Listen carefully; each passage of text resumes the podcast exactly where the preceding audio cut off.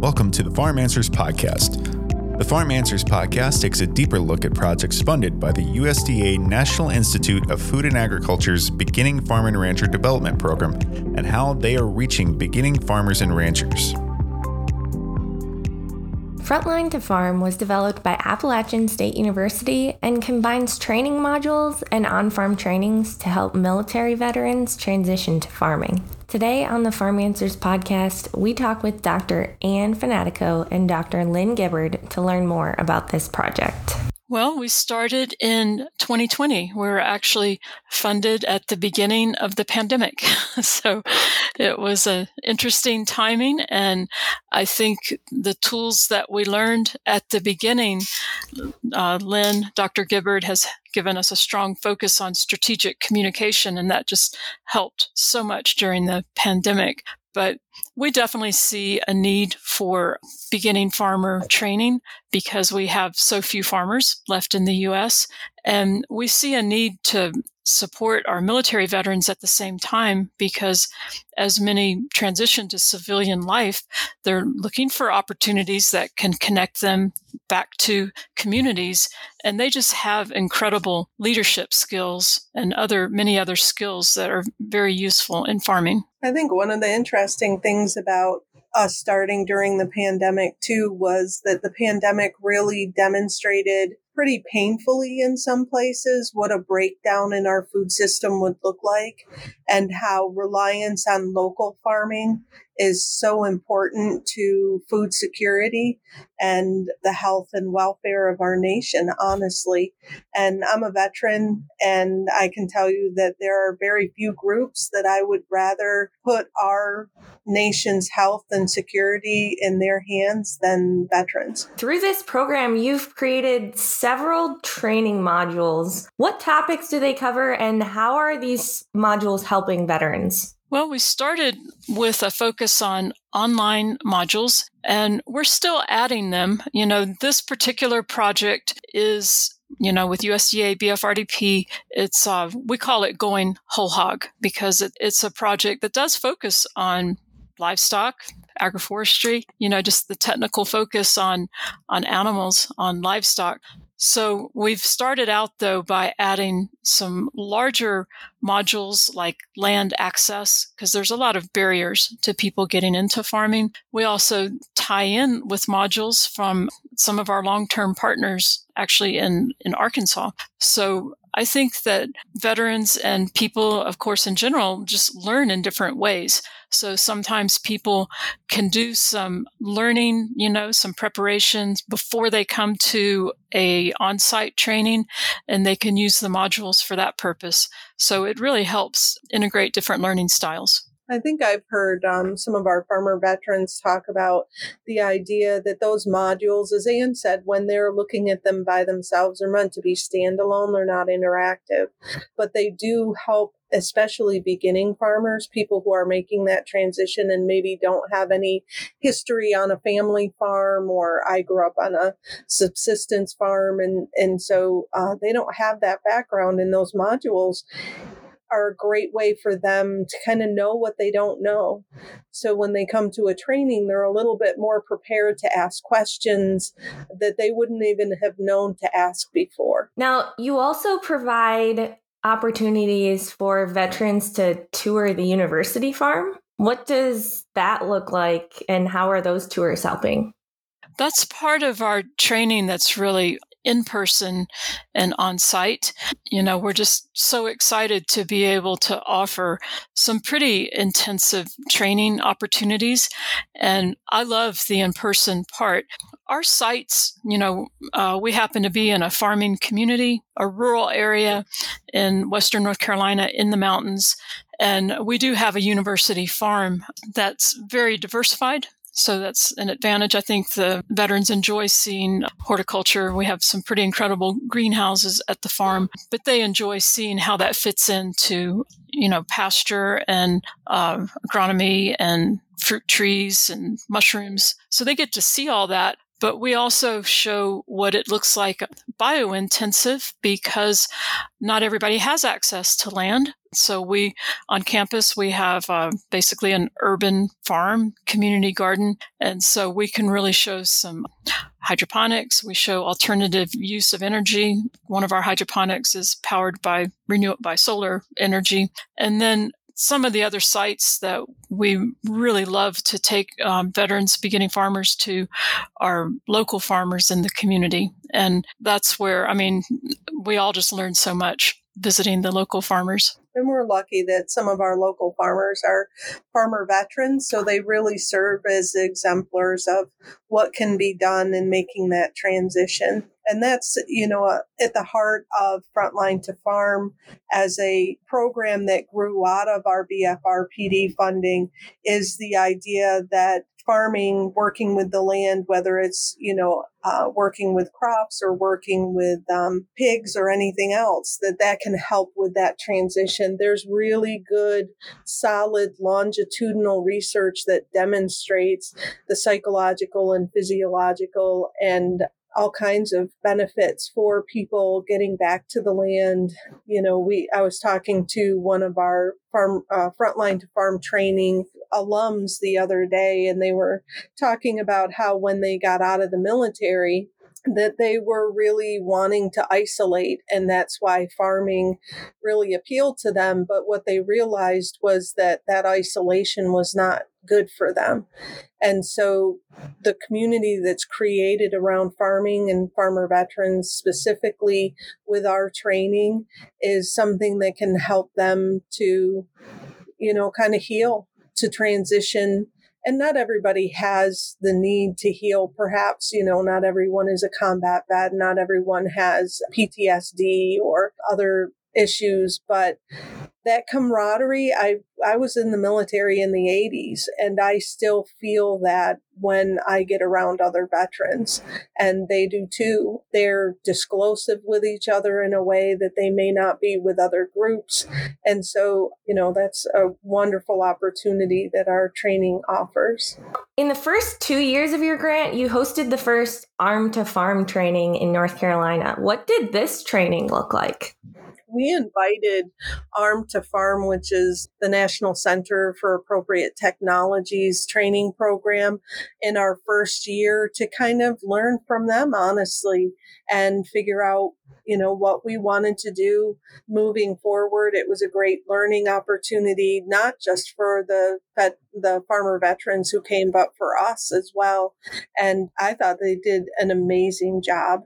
And we learned a lot from them our second our follow-up training to that this past year we did on our own and we certainly used a lot of those lessons that we took away from Armed to Farm and NCAT. Another piece of your program is an internship program. What does this program look like and who can be involved in it? The internships are on local farms here in, in North Carolina. And we've got the names of the, the farmers listed on our website. So I hope people will visit the frontline to farm at appstate.edu um, or .appstate.edu. And there's a local farmer. He's a, a veteran here, Corey Brick, and people can set up internships to to go work with him. It's really just an incredible way to learn when you can you know, have a customized internship that suits you, what you want to learn, and then develop that type of relationship. You know, we've realized, you know, learning and relationships is, is very powerful. And we actually um, developed this model along with some of our long term partners in Arkansas. So there's also opportunity to work with Ryan Pace in, in Arkansas. That's on our website. Ryan does a lot with, with grazing and with agroforestry. So people don't have to be veterans, you know. Um, it, I mean, certainly beginning farmers is the, the target, but it is very powerful when some of the veterans learn that way from experienced mentors, farmer veterans. So these customized internships are mainly in Arkansas and Western North Carolina. A key to success for many farmers is networking and continuing education. Frontline to Farm is providing scholarships for veterans. What are the requirements for these scholarships and how can veterans in your area take advantage of them? The scholarships are to many of the uh, long term sustainable agriculture conferences that take place. There used to be a really one that covered the entire South, which was the Southern Sustainable Ag Working Group. But at the time of the pandemic, that's was their last. They did it for 30 years and then they they closed down. But there are incredible regional meetings like Carolina Farm Stewardship is getting ready, you know, to um, meet in November here in North Carolina. That's usually 1,000 to 2,000 people. Organic growers School is another one in North Carolina, but there's also uh, Carolina Meat Conference. There's just some some great conferences all over the South. There's grazing conferences. And there is, of course, the um, Agroforestry Academy that takes place at University of Missouri. That's a, a really incredible conference for our meeting for agroforestry. This is an opportunity, these conferences, and generally it's advertised through our partner, the National Center for Appropriate Technology. And that's how they take the applications and they have a method of choosing people that are, you know, actively involved in farming and a focus. Um, they do focus on veterans, but people can sign up by going to to their website. And the wintertime is a major time for these um, conferences. But it's not just learning the information, like you say. It's the networking that's so powerful you know, we just think it's incredible. Most of these conferences have sessions that are just for veterans and they have the opportunity to meet veterans from, you know, their regional areas and work together. And on top of the scholarships to those conferences, we, the program also supports things like Blue Ridge Women in Agriculture that does some trainings, and NCA&T is going to be doing a farm day that we'll be supporting. And so it's not just the kind of conferences; it's also a little bit less. Uh, um, regimented, I guess, opportunities for that networking and for community building, which is at the heart of Frontline Farm. Um, it's interesting because many years ago I was at the University of Vermont and I did some research with broad broadband. I can't say that broadband uh, proliferation in rural places and how it was impacting farmers. And what we saw was that the reliance on online interactions was reducing interactions in person, like in the feed store, the general store, or farm visits. And that was one of the negative impacts of the proliferation of broadband internet. And people buying online meant that they were not supporting economically their local community. And you know, that became kind of a focus. But for my research, it was much more about identifying the fact that it was breaking down those cooperatives and those communities of uh, uh, local communities of farmers. So it's really important that we make space to develop that community. With Frontline to Farm helping so many veterans get familiar with agriculture, can you share a success story of a veteran that was able to start farming or advance their farming operation because of your organization? I think that we have several people who have come to our trainings because they're not sure what they want to do or because they um, want to go in a direction that they're really unfamiliar with. And so we have had a couple of of alums who have talked about using some of the newer technology that they were introduced to. I just shared a message on our Facebook Messenger with Anne the other day where one of a, uh, one of our farmers, new farmers, is asking about technology that they saw on a farm to be able to adapt that to and utilize that in their own farm. We do have folks also who are farming, but it's more like homesteading because they're doing that sort of subsistence farming. I think that right now, uh, longitudinally, we don't have, you know, someone who has said, I've never farmed before and now I have a farm. And part of the reason for that, honestly, is land access. Um, we have people who want to make that leap, but it's really difficult for them to find a place to do that. It's funny too, because there's a lot of allied work that takes place you know, like our students, for example, you know, just since we're a university, we have the opportunity to leverage some of our students, our, our staff with us, and they just do an incredible job. A grad student from Sustainable Technology started out working with us a few years ago, Sarah Gummo. She's um, a veteran in the Coast Guard, and she's actually working for USDA now. So it's just kind of funny. She's she's not farming, but just some of the the allied, you know, is can be powerful. And you know, I've been excited to see. Um, Corey Brick is a local farmer here in North Carolina. He's a, a, veteran, has a family farm, and he works with us more as a trainer. And our mentors, you know, they work as mentors, but um, really their expertise is such that they actually provide incredible consulting. So we've started working them with them not just as mentors, but also as consultants. What is one piece of advice you have for a veteran considering participating in your program? Well, I would say, as a veteran myself, I would say that, you know, we're all at different levels of how we want to identify, how closely we want to identify with being a veteran, and that this is a great way to see the intersection between the identity of veteran and the identity of farmer what they have in common and to create community around either or both of those. You know, certainly we also work with beginning farmers who are not veterans.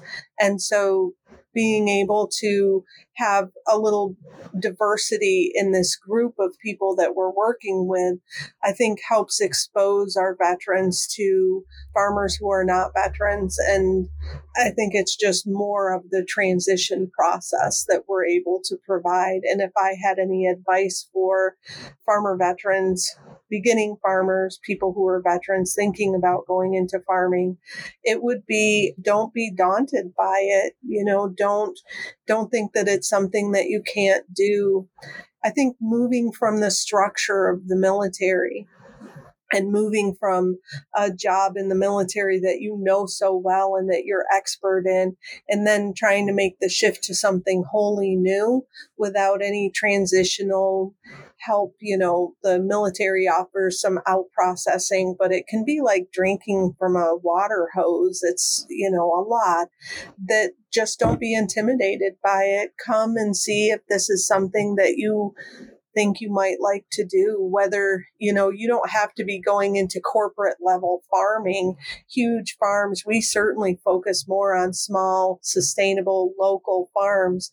But as anne said there's a lot of peripheral agricultural work that happens in support of farmers.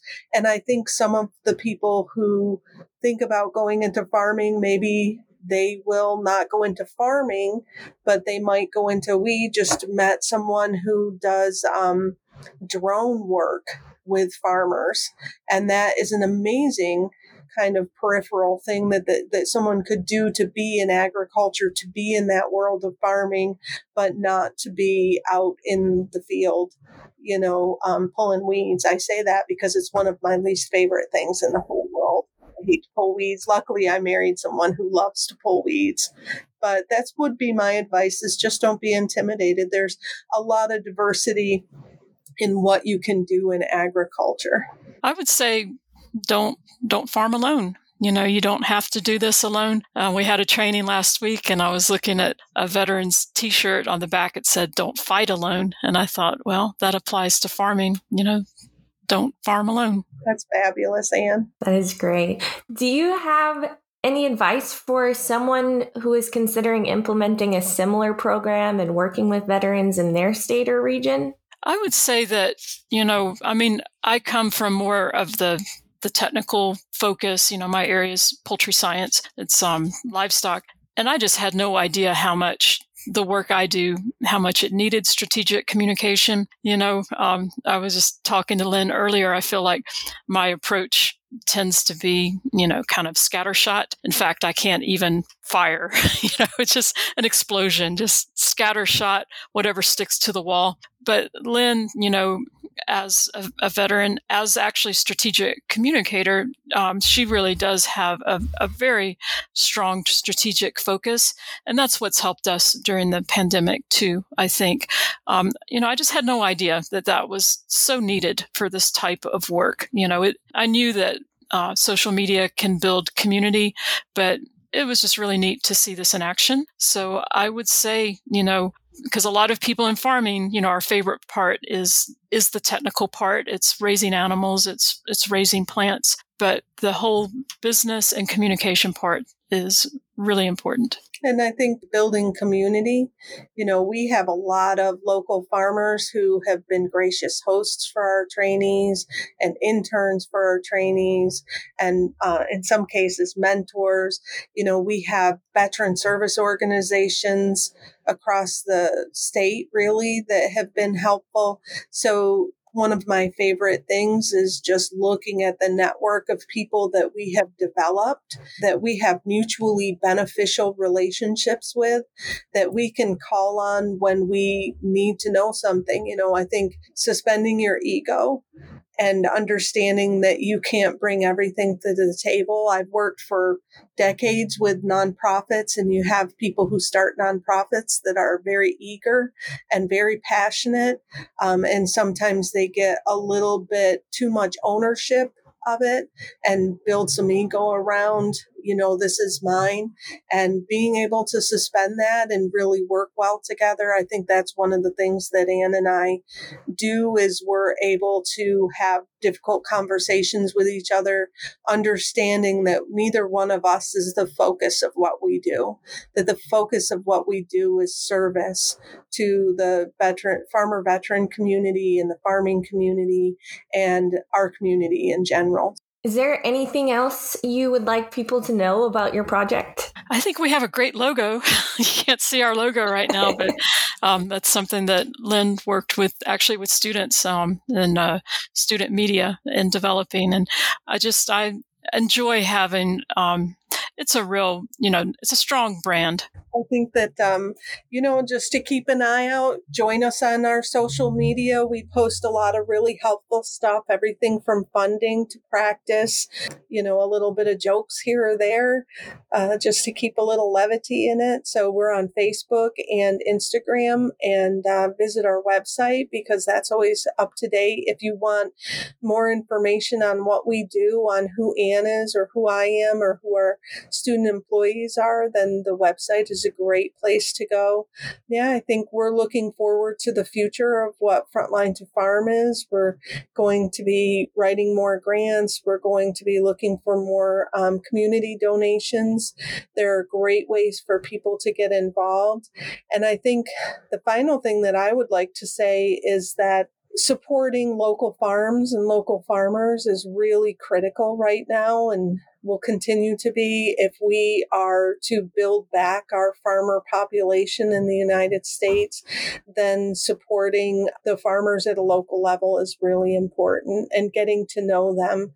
Well, and for Veterans Day, um, thanking veterans. You know, I'm not a veteran myself, so I, I can thank veterans for what they've done for us. And I appreciate the service that veterans provide. Well, thank you both for coming on the podcast and sharing your project with our listeners. No, thank you for having us. This has been a lot of fun. Thanks a lot. Thank you for listening to the Farm Answers Podcast. This episode was hosted by Megan Engel. To learn more about this USDA National Institute of Food and Agriculture's Beginning Farm and Rancher Development Program project or other BFRDP projects, visit farmanswers.org. The Farm Answers podcast and farmanswers.org are funded by the United States Department of Agriculture National Institute of Food and Agriculture and are a product of the Center for Farm Financial Management at the University of Minnesota.